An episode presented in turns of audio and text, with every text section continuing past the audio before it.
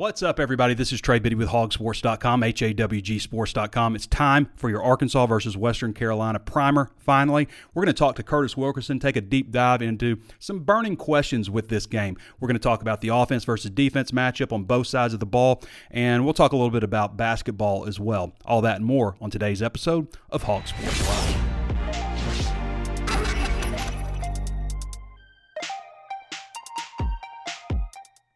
Hey, I want to mention real quick to everybody you can get HawgSports right now for half price. That's 50% off, obviously. Uh, if you're interested in signing up at HawgSports, then it breaks down to just a dollar three a week, four forty eight a month, and build at just fifty three dollars and seventy cents for the entire year. There's no promo code for the offer. Just go to HawgSports, H A W G Sports.com, part of the twenty four seven Sports Network, and you'll see the banner ad right there. You can click on it, and you will get the offer. You have to be a new subscriber to sign up. This offer ends on September fifth at ten fifty nine p.m. Central Standard, oops, Central Daylight Time, actually. All right. Let's get this off of here. Final Arkansas injury report. Obviously, we know Quincy McAdoo's out for the season. Uh, Sam Bake's out for the season. McAdoo had the car accident. Uh, had the knee injury, uh, suffering uh, an ACL injury. Uh, well, they didn't specifically say that, but that's the kind of injury that keeps you out for the whole year. Uh, let's see, Brady Latham still, you know, we don't know 100% if he's going to be in there. I'm kind of leaning towards not seeing Brady Latham in this opener. We know Devon Manuel has missed a good bit of time. Marion Harris has missed some time as well. You know, expecting Andrew Chamblee to get the start there, but I think Devon Manuel will also play a good bit. Jashaud Stewart's got a heel issue, about 70%. You know, regardless of the opponent, Pittman said they probably wouldn't play Jashaud Stewart. Malik Chavis has a finger, broken finger, so not expecting him. Um, to see action. Do think we'll see Jaden Wilson. Do think we'll see Antonio Grier? I think that's pretty much it, isn't it? As far as injuries go. I don't think I'm missing anybody. So that's kind of the final injury report. If you don't see somebody out there, that's that's why it's always interesting with freshmen. I think whether they're going to play in the game or not. Nowadays, it's more and more rare to see freshmen. But I did ask Sam Pittman about this on Wednesday, and he actually, you know, had a few surprises here and there. Uh, you know, I think it's there's a possibility for Malachi Singleton. You know, they're going to definitely try to redshirt him, but you never know how the game goes. Then maybe they find an opportunity to get him a little bit of action. Obviously, I think getting Jacoby Criswell a good bit of action uh, is the priority after getting a comfortable lead with KJ Jefferson. Isaiah uh, Augustave is another guy to keep an eye on, but they're pretty deep at running back. Davion Dozier and Dasmond Jones seems like both of those guys could possibly get some action here and there at wide receiver. Now we know we're going to see Jalen Braxton. He's you know one of the second team cornerbacks. We'll know we know we'll see him. T.J. Metcalf on the depth chart that was released. He was actually listed as the backup at nickel slash hog. So we're going to see him. We're definitely going to see Brad Spence. And you know, you may not see these guys just a whole lot in the opener. I think you'll see them, but you know, throughout the season, more and more definitely uh, as a possibility. They really like Brad Spence and how he's come on. Alex Sanford is another guy you'll see, probably primarily on special teams, but Spence, you're going to see him actually play meaningful minutes for them. They're really happy with his progression at linebacker. Uh, Sam Pittman said over and over Quincy Rhoades is just a special talent. I think he's listed at 6'6, 289 right now. So that's saying a lot for Quincy Rhoades and Ian Geffrard, 6'5, 394. I mean, if you go see Ian Geffrard out there, you're like, how are they going to keep this guy off the field? He's so huge, like goal line situation and situations like that. But I think it says a lot about those two guys as true freshmen when we're talking about a defensive line that features nine seniors, eight seniors, because Jashaud Stewart's going to be out for this one, but features so many seniors and these guys are freshmen. I mean, that just kind of tells you about, as Sam Pittman said, you know, how well they hit on those guys. So, you know, obviously we're going to see Lucas. Lucas is going to start. There hasn't been a lot of true freshmen start their opening game at Arkansas. I don't remember if Treylon Burks started the opening game, but I feel like he might have. I know Ty Clary started the opening game, which was pretty unique because he was a blue shirt, wasn't even on scholarship when he initially arrived at Arkansas, but they uh, went with the decision to start him. I believe he started at right guard. So it's pretty rare to see a true freshman. And out of all these guys, the only guy that's going to start as a true freshman is going to be Lucas, unless they come out in some different situation other than you know the personnel groupings they've been using pretty much, which is mostly 11 personnel, but we've seen 21 personnel, 22 person or not 22, but 12 personnel. Uh, we've seen those groupings also.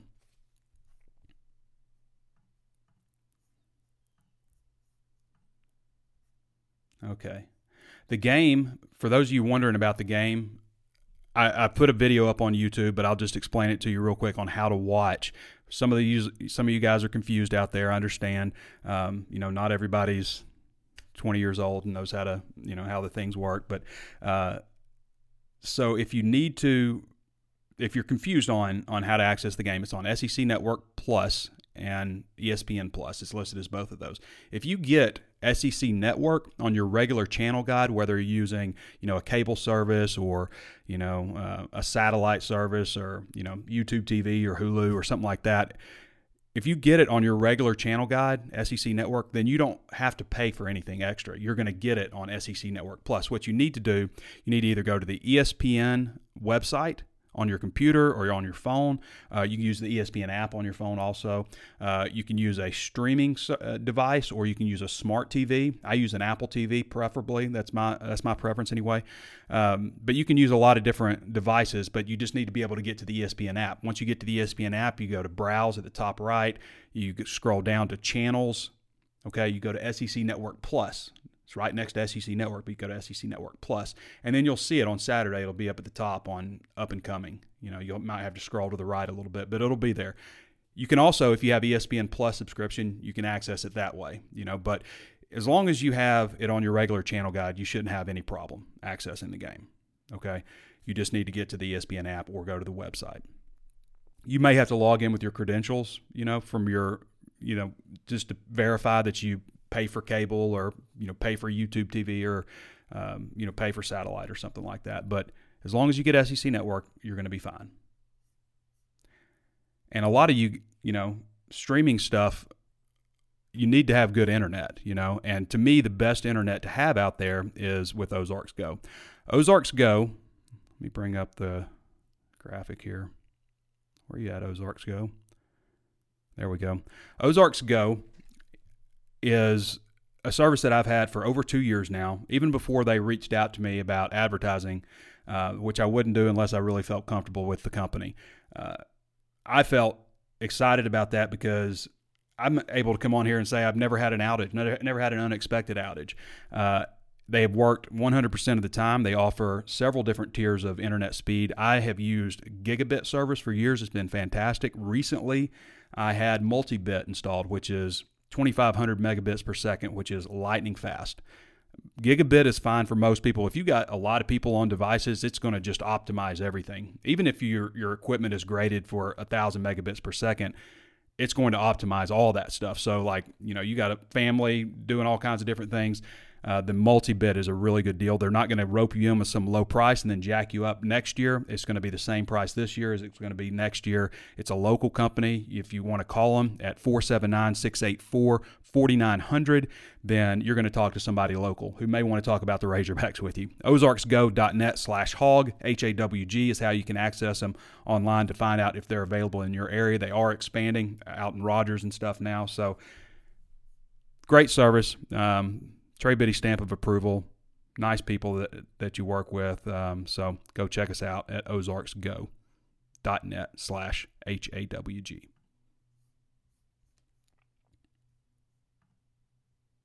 The game is still looking at the Bet Saracen app is still 34 and a half. It has not moved I mean, I've been looking at it for like over a month and it hasn't moved a lot at, all. So I guess it's pretty even betting on both sides. But right now on the Bet Saracen app, it is 34 and a half.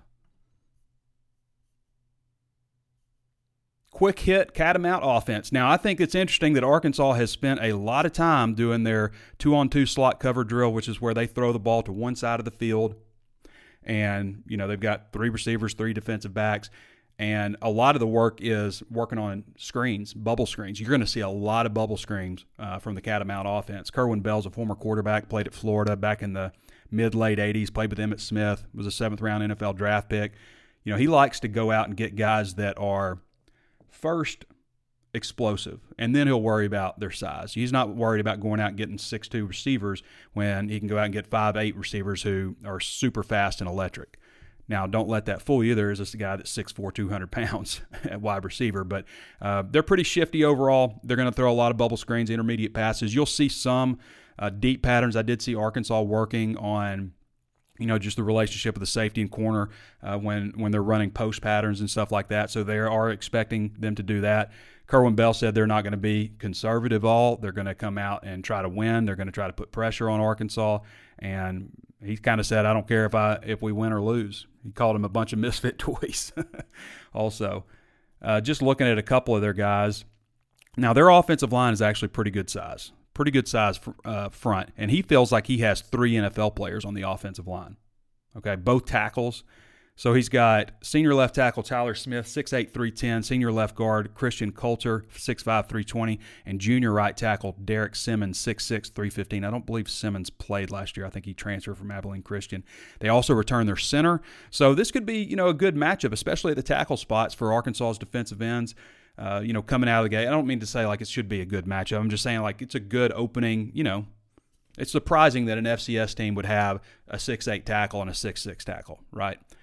You know, their skill guys are generally going to be smaller, but pretty big, pretty big up front. Obviously, we're thinking Arkansas's defensive line is going to be a, a team strength. Carlos Davis uh, was the quarterback last year. He started started out last year, got hurt. He's actually transferred to UMass. And Cole Gonzales, who was a true freshman last year, took over for him. Lost his first start, then won his last three starts. 102 of 161 passing for 1,336 yards, 11 touchdowns, seven interceptions. He can also run a little bit, 43 carries for 147 yards. So he's 3 and 0 his last three games as a starter. Uh, obviously, again, you know, you would expect Arkansas to win this game, but we'll talk about that a little bit because sometimes they have not shown up very well. Sometimes they haven't gotten off to very fast starts. But uh, that's kind of the situation there. Arkansas obviously has changed things dramatically in the secondary, coming off the worst pass defense in the country. And this is an offense. Again, you would expect Arkansas to handle them, but they did set a record last year for total yards, like 5,300 yards last year of offense. They had their best record since 2017 at six and five.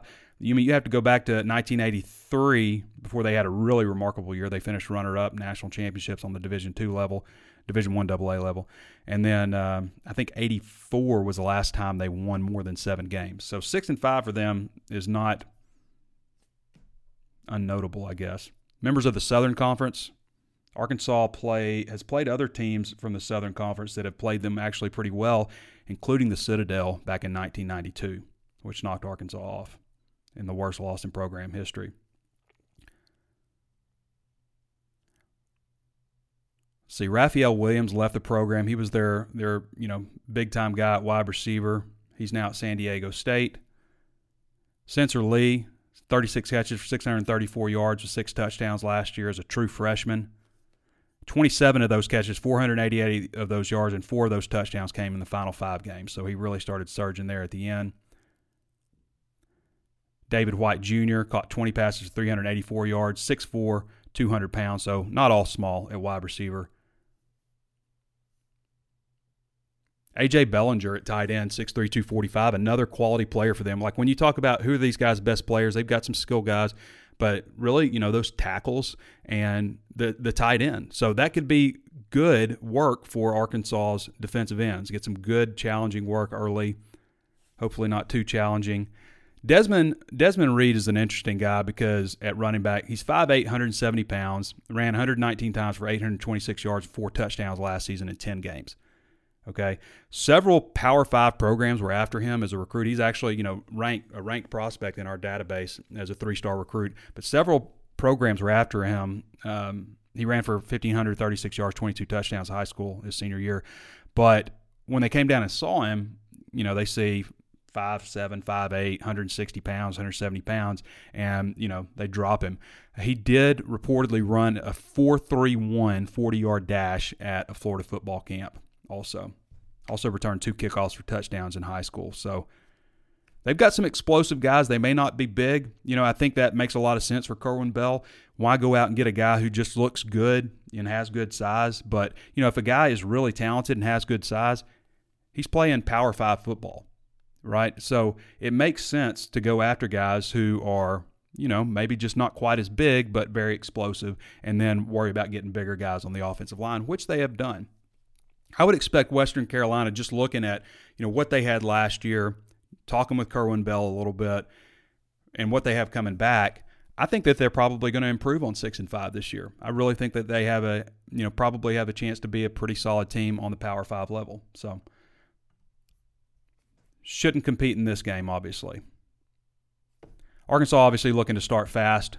You know, on the other side of the ball, uh, Andrew Ellis had a nice article just breaking this down during the 12 regular season games last year the Hogs scored only one on one time on their first possession. It was a touchdown in week two against South Carolina. They finished in the top 15 nationally in total offense per game. It's like 471 yards a game.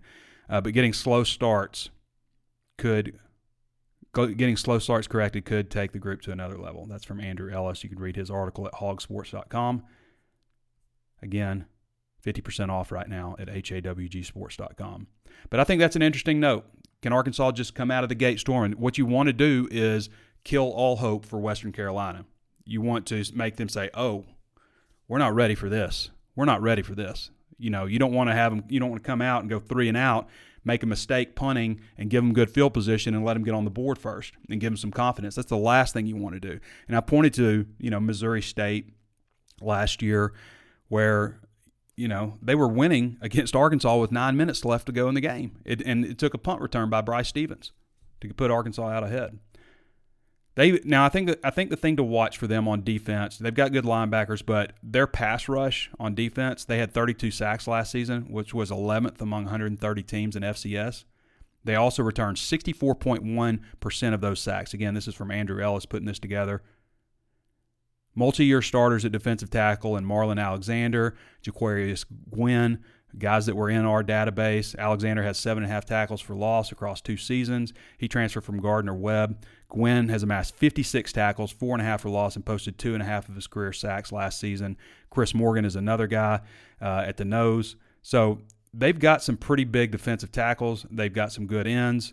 Um, that is probably the biggest matchup to watch. I would expect Arkansas to really outmatch them wide receiver and in the secondary. I think Arkansas can put up some big points there. And obviously, you would expect them, you know, to get some rushing yards. Now, I want to say this because in the past, when Arkansas has faced some teams that are outmatched a little bit, a lot of times on defense, they will just sell out against something and you know kind of call that a victory. A lot of times, it's the run game. Like you see a lot of run blitzing from teams. Now, I can remember back in 2010 uh, with Ryan Mallett at quarterback, and Arkansas was playing Louisiana Monroe. Now, Arkansas beat them 31-7, but the Warhawks were just coming at them the whole time, not going to let you run the ball. Arkansas finished with 31 carries for 99 yards. That's 3.2 yards per carry. The next year, I really remember this one because I remember Petrino after the game. Uh, Arkansas uh, faced Missouri State, and they took a similar approach. They just run blitzed Arkansas. Arkansas was limited to 33 carries for 102 yards, 3.1 yard average. Now, Brandon Mitchell and Tyler Wilson combined for 379 yards passing in a 51-7 victory. But I remember Bobby Petrino after the game going, he should have just thrown the ball every time, but he just ran the ball basically out of stubbornness because they were run blitzing the whole time. So it wouldn't surprise to see something like that where they, they just try to totally take away something that Arkansas is doing, and probably their best bet at it is you know with the strength of their defense, probably coming at Arkansas, trying to run blitz them, and you know saying, "Hey, if you're going to beat us over the top, you're going to beat us over the top." But we're going to take this away from you. I could see something like that playing out. All right, I want to go to Curtis Wilkerson now. For those of you who don't follow Curtis, Curtis does a lot for us. He covers Razorback basketball, covers football. I mean, recruiting, transfer portal, does a great job for us. And we haven't had Curtis on the show in a little bit, but we're going to talk just a little bit of basketball because there is some basketball news, and we're going to talk a little bit about um, those things that we outlined. Hey, Curtis, how you doing, man? I'm doing great. How are you? I'm doing really good. Hey, I wanted to uh, mention uh, real quick that the uh, before we get into any football talk, that the uh, non-conference schedule has been released. What do you think about what do you think about the way it shapes up? Obviously, they haven't announced the specific dates yet for the conference games. We know who they're playing, who they're playing home and away, who they're playing single games, but they haven't. We're we're getting those dates soon, but we know the dates now for these non-conference games.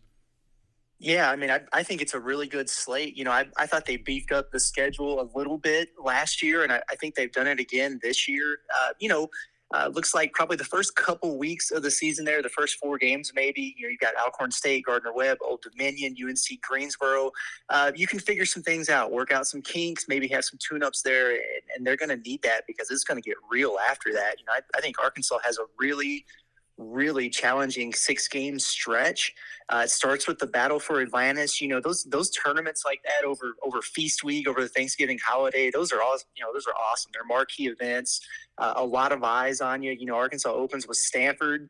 Uh, that's going to be a good game. You get you know either Michigan or Memphis in that, and then you got the opportunity to to face uh, a number of options. You know, it could be Northern Iowa, but it could also be North Carolina or, or Texas Tech or Villanova. So you're going to get some really, really good games there in the Bahamas, and then you travel back and you've got that huge game against Duke in Bud Walton Arena uh, on, on the 29th. And, and so, you know, you could have a situation where Arkansas, theoretically, they could play North Carolina and Duke in back to back games. That's awesome. I mean, you'll mm-hmm. take that for non conference all the time, but uh, it, it doesn't get easier after that. You know, you see Furman on December 4th, and on the surface, you think, oh, okay, well, Furman, big deal, right? But hey, it's a team that won their league they made the NCAA tournament last year. They upset Virginia in the first round. They got a lot of guys coming back, and, and it's in a weird spot in the schedule where you've kind of got that game sandwiched between, you know, it's going to be a crazy atmosphere, an emotional game at home against Duke. And then the following weekend, you've got that neutral site game. It's always a big one against Oklahoma and Tulsa. So that Furman game is kind of a trap that you have to keep an eye on. So I think it's an awesome schedule. I, I think they did a really good job, and, and nobody's going to be able to, to accuse Eric Musselman the schedule in light this year. That's for sure. Curtis Wilkerson joining us again. You can follow Curtis at Kurt Wilkerson underscore. He's the HawgSports senior analyst covering just about everything. Uh, does a great job for us over at HawgSports. Curtis, I want to take you over now to uh, the burn, the five burning question, keys to victory. Obviously, we would expect Arkansas to win. We kind of do the same keys to victory every week. Everybody always comes up with keys to victory, but it's always comes down to penalties, turnovers, special teams and injuries. Those are always keys. And you always add a fifth one. This time you put pedal to the metal. Tell us what you mean by that. Yeah, for sure. Well, you know, we've heard a lot from the, the players and, and Sam Pittman throughout the course of camp and especially this week about how they just want to get off to to better starts, faster starts. And and I do think that's important in a game like this. You know, it, I, I think like you said, Arkansas should be able to handle their business in this game, and, and I expect that they will. But uh, probably the last thing that you want is to get into the second half of this one, and uh, it's a little too close for comfort, and, and some of those thoughts start creeping back in. You're thinking, man, here we go again. Mm-hmm. you think back to Rice a couple of years ago. Uh, you know, Missouri State, they were down 10 in that game in the fourth quarter before they rallied back. And, and, obviously, the, the Liberty one didn't go too well for them. So there has been kind of a precedent set there for some of these lower level teams that Arkansas has played. I think Sam Pittman called them maybe the non logo schools he wants those guys to play their best every game, regardless who the opponent is, and that's obviously something that you strive for and getting off to a fast start and kind of keeping that pedal down until you get under control is, is probably ideal in a game like this.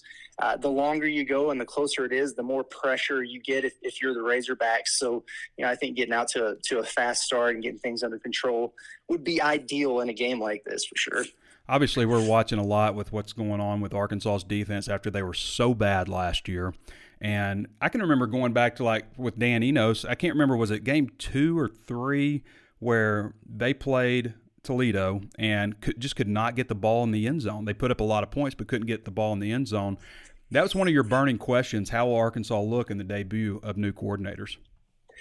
Yeah, for sure. You know, I, I, think that's one of the most intriguing things about this, and it, it's interesting because you know you you think about okay, it's you know it's an opener. You got an FCS school coming in. How how exciting can this be? How much intrigue can there be?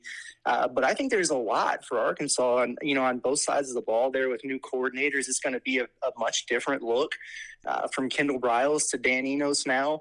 Uh, and you know, it's at, at the risk of using vanilla by design as a phrase here, uh, there might be some of that, right? I mean, I don't think they're going to show all their cards against Western Carolina this opener, but how efficient are things? You know, how comfortable does KJ Jefferson look? Uh, you know, commanding the offense there. They're going to have some, you know, some busted plays and and things of that nature. Is it going to look like a kind of a well-oiled machine? I, I'm anxious to see what it looks like, what the ratio is going to be with run pass. There's a lot of things I think you can glean from that. And then defensively, yeah, I mean it was it was a mess there at times last year. That they certainly look better. You think they're going to look better, uh, but what's it going to look like under Travis Williams? He's kind of got that reputation of being aggressive. Um, how aggressive is he going to be? What are we going to see? Are these guys going to have some swagger? Are they going to be flying around to the ball? I, I think they will, but I'm looking forward to finding out. Another, I think, interesting point you made uh, on Arkansas's offensive tackles because the three interior guys you know, including Joshua Braun at Florida, have starting experience. I don't think we're going to see Brady Latham. We may, but just the way Sam Pittman kind of talked about him kind of makes me think, well, we might not see Brady Latham. Uh, but the two tackles don't have any starting experience, and it's either going to be it's going to be Patrick Kutas on one side, probably going to be Andrew Chamblee starting. Uh, I think Devon Manuel is your long term answer there, but he's had a couple of injuries here and there. We're going to see both of those guys. That's a big question with this, and I, I, you know I think the defensive line for Western Carolina could also give Arkansas some good looks. Also. Yeah, for sure. I, I think it's it's going to be really interesting to to keep an eye on that especially in these early games, you know, talking to Sam Pittman yesterday in, in, his press conference, and he was kind of throwing out the, the idea that, hey, you know, uh, we might be playing seven or eight guys here for a while and, until we find some separation and, and, find that, you know, that first group of five, like you said, it sounds like he's pretty confident that they have, you know, maybe three guys with separation right now, but they've got to figure some things out there still. And and like you said, you know, it's these guys don't have starting experience. They don't have a lot of reps under their belt at, at, those tackle spots.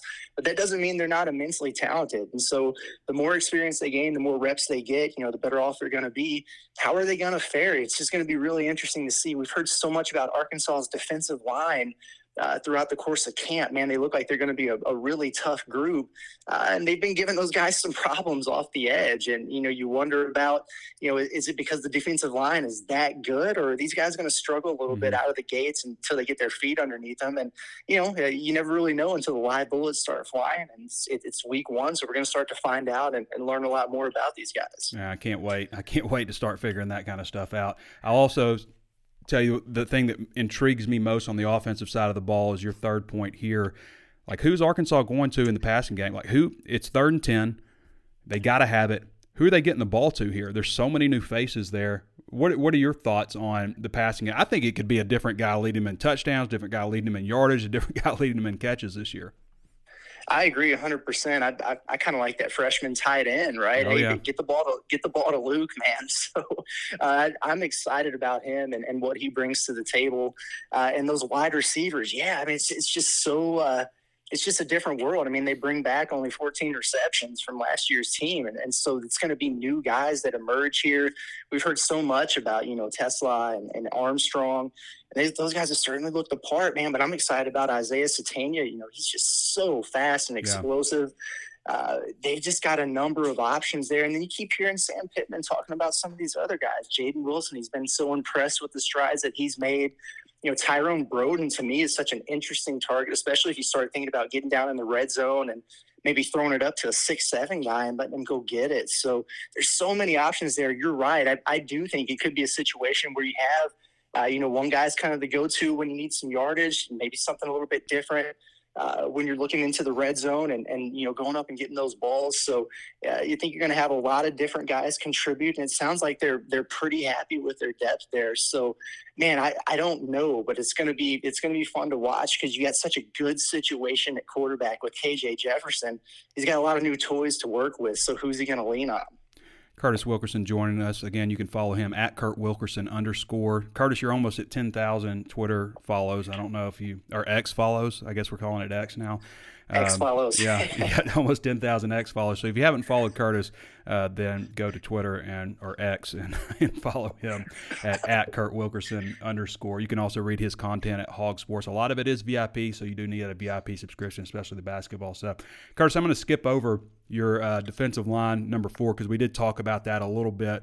I want to get you to number five Well, the secondary set the set the tone for the improved season. This has a chance to be the most improved area on the team, really.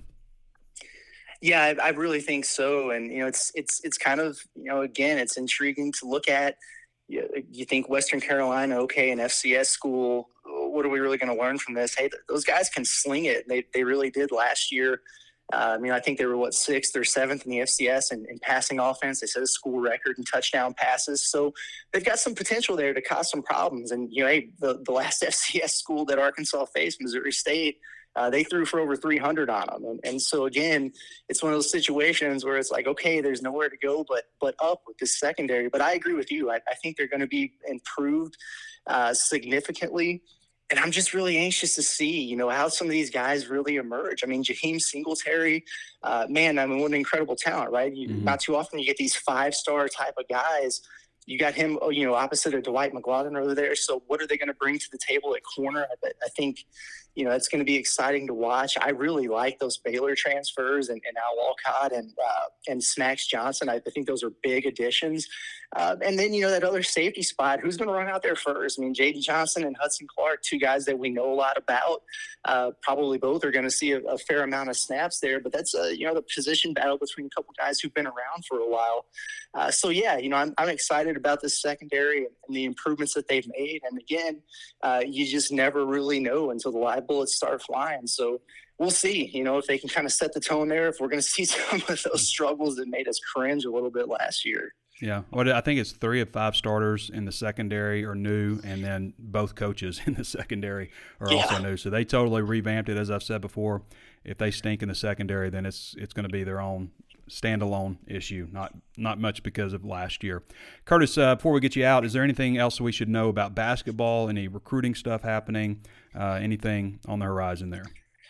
Yeah, well, it's uh, you mentioned a little bit earlier. I think we're going to get that SEC schedule, uh, you know, officially released. Sounds like that's going to come within a week. So I would say stay on the on the lookout for that. From a recruiting standpoint, obviously not much going on this weekend because they're going to be in Little Rock, but. Mm-hmm the visits are really going to start piling up after that. The, the Kent State game the next weekend, they've got a couple of prospects coming in. Uh, 2024 four star Jason Sh- uh, Jalen Shelley is going to be in. Uh, he visited for that Missouri State game last year. His brother was the quarterback for Missouri State, if you guys remember that. But he's coming back for a second visit, so you always keep your eye on that. And then a 2025 borderline five star guy, Malachi Moreno, is going to be in town for that as well.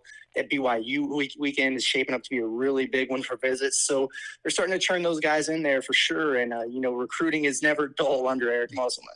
All right, Curtis. Appreciate you filling us in, man. You got it. Sounds great. All right, everybody. That's Kurt Wilkerson again. Follow him at Kurt Wilkerson underscore on Twitter. Almost to 10,000 follows. I don't know how he's not at 10,000 yet, uh, but he's almost there. All right. One more time, real quick Ozarks Go. If you haven't checked them out, go to their website. You can reach them at ozarksgo.net slash hog, H A W G. You can call them at 479 684 4900. Great internet service, really fast speed great reliability. I think that's the most important thing that you don't ever have anybody coming by and saying, "Hey, you know, Dad, why is my internet not working?" You know, and you know, you just getting arguments. I don't know. I don't know why it's not working. Unplug it and plug it back in. You know, all the things that you've had to deal with in the past with your internet service. I've had several different companies over the years, and Ozarks Go is the one that's worked the best for me. Very pleased with them. I'm using multi gig. They also offer gigabit, which is fantastic lightning speed, great for most people, and they have other tiers as well. So go check those people out at ozarksgo.net slash hawg. Local company. You're going to talk to somebody local if you want to call them at 479 684 4900. One more time, Hawg Sports is also 50% off. HAWGsports.com breaks down to just 103 a week, 448 a month, and billed at $53.70. Come check us out at the number one independent source for Arkansas sports and recruiting. Get insider access uh, that you can't get anywhere else. Unmatched at Hawg Sports, H-A-W-G Sports.com. We're going to questions. Is that where we want to go? I think we've covered just about everything. Might as well let you guys drive the rest of the show here. I think I've covered how to watch, how to sign up, everything you need to know about the game Saturday. Again, it's moved to 12. For those of you who hadn't caught on to that, they did move the game from 3 o'clock to noon. I think it's going to impact. I think it's going to impact the attendance. I could see less than 40 just because of the early start, taking away the tailgating, uh, things like that. Timothy David Long says, I can't wait. Going to be a great season. Can't wait for the walk and talks. Yeah, we'll be doing the walk and talks. Be be sure to check out uh, the walk and talk. Now, you guys have to remember because I start getting flooded immediately when the game's over. Where's the walk and talk? Um, I've got press conferences after. We've got a, you know, we got articles to write. We've got, you know, other things to get out. I do. I have moved the walk and talk up early, and you know, I stopped worrying about, you know, writing a bunch of art. And we have a great team of guys that, um, you know, cover the game and everything. Uh, but I do, I have moved the walk and talk up just because everybody demands it, which is insane to me, but I appreciate it. Adam Hall says, Has Pittman mentioned anything about closing games where they get a lead? One area I'd love to see fixed. Yeah, they like the Ole Miss game stands out last year where they just did not finish very well. You got to start strong and finish strong. And Arkansas, for the most part, has not started very strong, and a lot of times they haven't finished strong. That's a good point. I have not heard him mention like you know we we got to wrap the thing up but I know he knows that. Brian Malone says, Who's the player of the game on Saturday, the player that really shows out? I'm going to go with Isaiah Sategna. I think that. I think they're going to throw, you know, a good number of screen passes to him. I could see him breaking something off and, and you know, getting some big, big, big runs after that. You know, if not him, maybe, um, you know, KJ obviously would be an obvious choice, Rocket Sanders. Uh, but I, am to maybe go outside the box. I'll go Isaiah Sategna. Clint Stacy Patterson says, I hope we can just line up and run over some opponents this year. Hopefully, we can start that Saturday. Didn't seem like we could do that last year. They did it last year. They just didn't do it in short yardage. They really struggled when it came down to goal line, short yardage in the red zone, and you got to have it. They just could not get it done last year. They couldn't get the push. So they did rack up rushing yards. The year before that, they obviously led FBS in rushing. Nick Kelly says, "Who has a better day, offense or defensive? Offense or defense?" Hmm. I think. I think. Hmm. I think the offense. I think the offense will put up some pretty good numbers.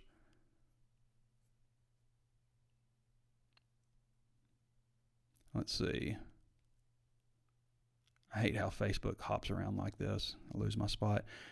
Jake Belk said, "Y'all, you guys want to watch some this is practice footage. I believe this is from Monday. Nope, that's not it. But sign up. Where did I put it? There we go. Put up some practice footage while we're. Have the volume turned off. Okay. Let's see. If Stephen Crook says the offensive line doesn't gel before conference play, should Sam take a more hands-on approach? Would he do that, or would he be too concerned with undermining Kennedy? I mean, Pittman is involved with the offensive line just because that's his specialty, but I don't I don't think it's going to be an issue with this line, but you know, if you have problems with any position group, then you are going to want to reevaluate things. I don't think there's any questions with that, but uh, I think it's a little early to, you know, to say that. Maybe if that happens, then you know we talk about what maybe they would need to do to change things up. Zachary Camp says, "Hey Trey, I never get to catch a show because I'm at work. I listen on Spotify. Absolutely love the show. Appreciate that, Zachary. How many games do you think the coaching staff will shuffle around stars on the O line and secondary? So I think you're probably looking at this game having some shut now, barring injuries. I think you'll see some things different in this game. You know, Andrew Chamblee, I'm almost certain is going to get the start at left tackle, but eventually, as we move forward, I think Devon Manuel will be the left tackle, and I think Chamblee is a future starter and he's done some good things for him for, while Manuel's out. I just think Manuel is more ready to go for big time college football. Chamblee's on the right trajectory to get there. Jonathan Parker says should be over by halftime. Let the starters start the second half, play one series, and pull them. I agree. You always come out with the starters in the second half, even a blowout, just to get the mindset right and kind of a rehearsal sense of, hey, this is how we want to come out of halftime go put you know put it in the end zone and then take them out. That would be ideal, but I mean, let's not get too far ahead of ourselves and thinking that Arkansas is just going to wipe the floor with these guys because we've seen too many times where they didn't do that. Now, I think with it being an opener, I think they'll have the right mentality, the energy, the excitement level will be there versus, you know, if you face this team in the middle of the season, you know, between SEC games, I can understand why you might not be able to get up like you should for a game like this. This game, I don't think there's really uh, any excuse at all. Maybe you know the trip to Little Rock. I don't like them bussing back and forth. I don't. I don't. I'm not a big fan of that. Okay. Not setting any records, says Todd Powell. Not setting any record predictions, but just hope we have a great, healthy season and everyone plays their potential well and do great things this year. We pick so either way. Samuel Carlton says, take Trey, first time, long time. Wanted to get a good understanding of what you've seen in practice in terms of linebacker. We know Pooh will produce. I don't know that linebacker has the same top end talent that they've had uh, with Drew Sanders you know, Bumper Pool when he was healthy. Bumper Pool's first six games were really where he did most of his damage, and then you know, kind of battled injuries the second half of the season. His last game was Ole Miss, only had two tackles in that game.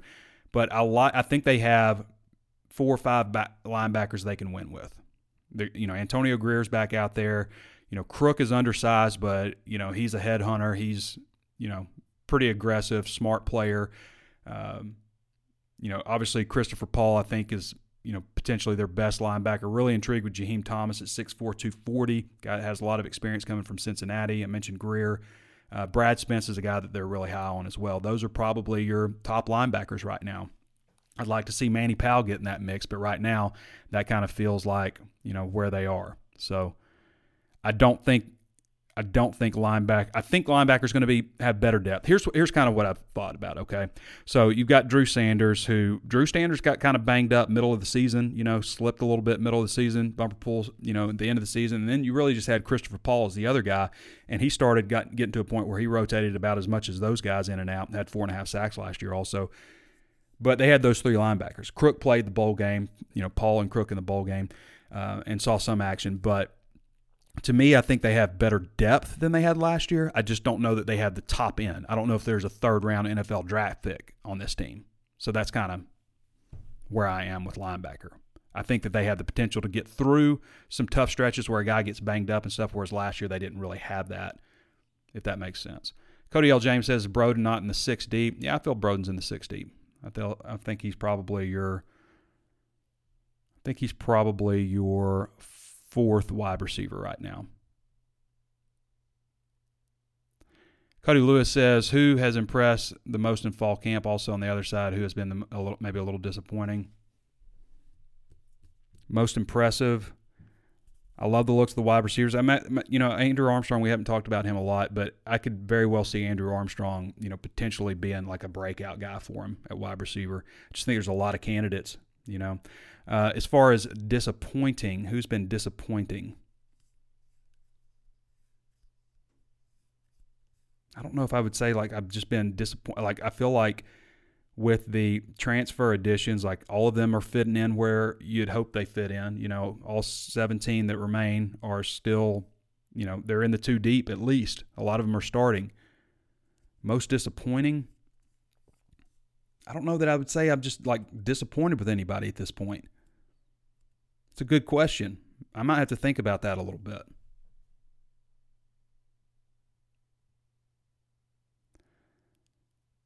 Curtis is alive. Good to see him on the show, Trey. I was starting to worry about him. Yeah, Curtis is going to be with us for another what few months. December, I think, is his last month. I don't know if it's somewhere in the middle of December or what he's got planned exactly, but you know, Curtis is moving on. Um, pretty soon, but we've certainly loved having him for the past three plus years. Has done a great job for us.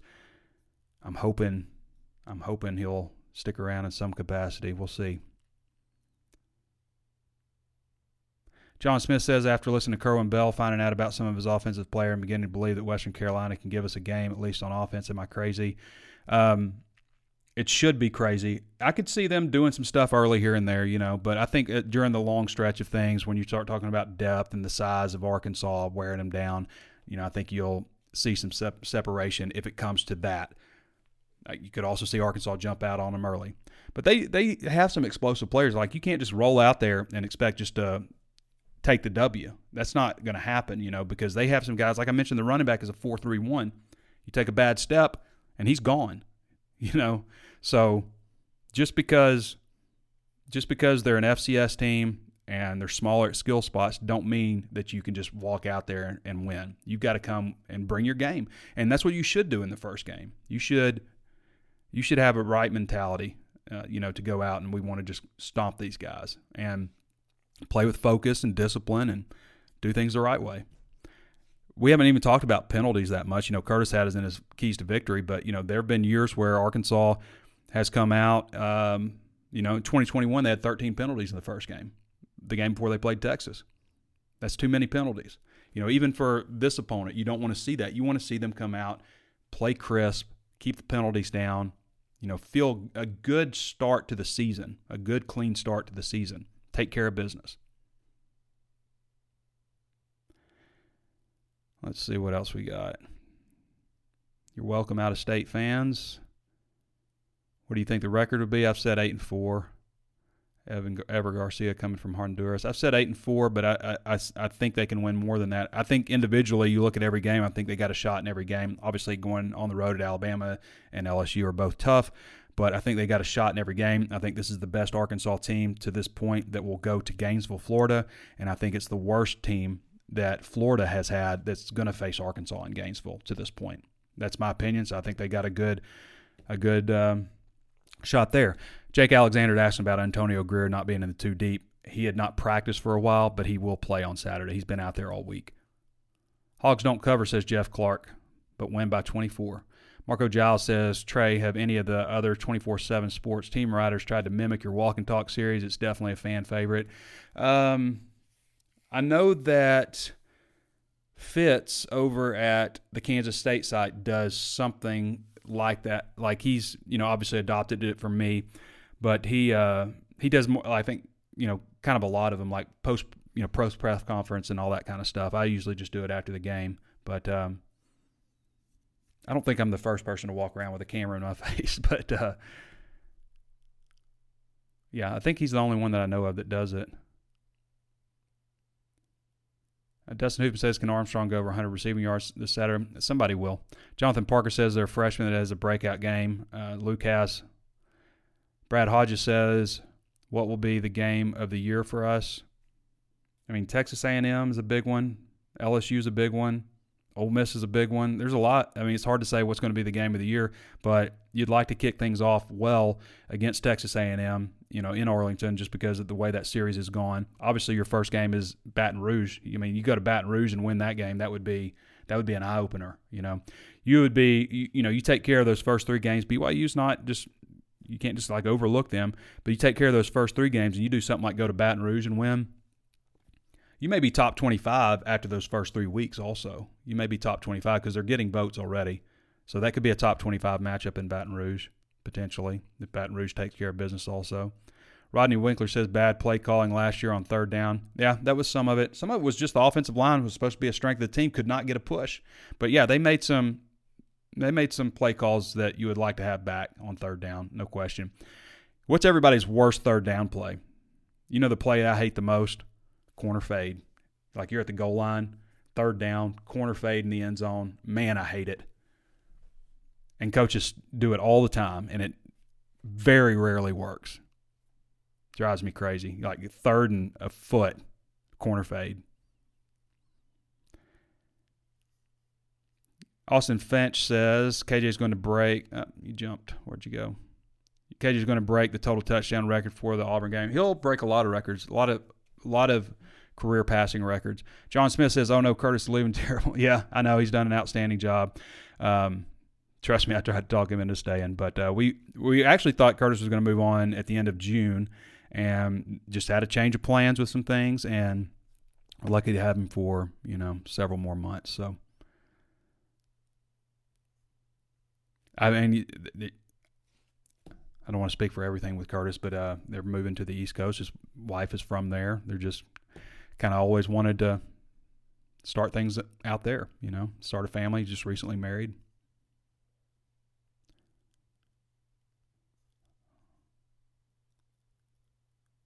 Let's see. Trey, are you going down to Little Rock to watch it on the tube, or are you going to watch it? I'll be in Little Rock. Trey, are we going to win the Natty this year? Just get that in your head. No, Arkansas is not going to win the national championship this year. It would be nice this year if they had the 12 team playoff because I'm not saying that they're going to be ranked in the top 12, but you know, I could if the things go their way. I feel like this is I feel like this team is going to have a better shot than next team to make it to a 12 team playoff. And next year is when they have the 12 team playoff. So that's kind of unfortunate, potentially unfortunate, I will say. It's potentially unfortunate. But again, you know, with the transfer portal and NIL and everything, you can rebuild a team like that, you know. Barbie Hendricks DeMoss says, These Little Rock fans want games. Will show up. I am in my 60s and stay for the entire game, despite some hot and early September games with Big Sui. Rodney Winkler says, Negative media, negative fans, go Hawks. Marco Giles says, If they beat LSU and go at least 2 and 4 for the stretch and finish 10 and 2. Matt Matchett says, I love KJ, but has he improved like they say he was going to improve in the offseason? We'll see. You know, we haven't had a chance to watch them other than a little bit of thudding up type stuff. Um, we haven't seen like full live tackle, and KJ has never been live tackle. You know, it's to me, quarterbacks in scrimmages should always complete like 10 percentage points higher. You know, I know they throw the ball a lot and defense pins their ears back because so much of scrimmages is based on the pass game versus the run. But the quarterback knows he's not going to get smacked in the face. And to me, your you know, your stuff is a little, you know, it should be your clip should be a little bit higher in those games. All right, everybody. I want to thank everybody for joining me. Um, thank Curtis Wilkerson for hopping on with us, give us insight on basketball and what he's seen. Also, Curtis been out there for all the practices as well. And I uh, want to remind you one more time Hog Sports is 50% off. This deal runs through September 5th, so sign up. It breaks down to 53 dollars and seventy cents for the entire year. It's a great deal. Four forty eight a month, one oh three a week for the number one independent source on Razorback sports and recruiting. Next time I see you guys, I'll be walking around with a camera in my face. People be going, "What's that dude doing?" just the walk and talk. All right, everybody. Thanks for joining me. This has been your Arkansas versus Western Carolina primer, and we'll catch you next time.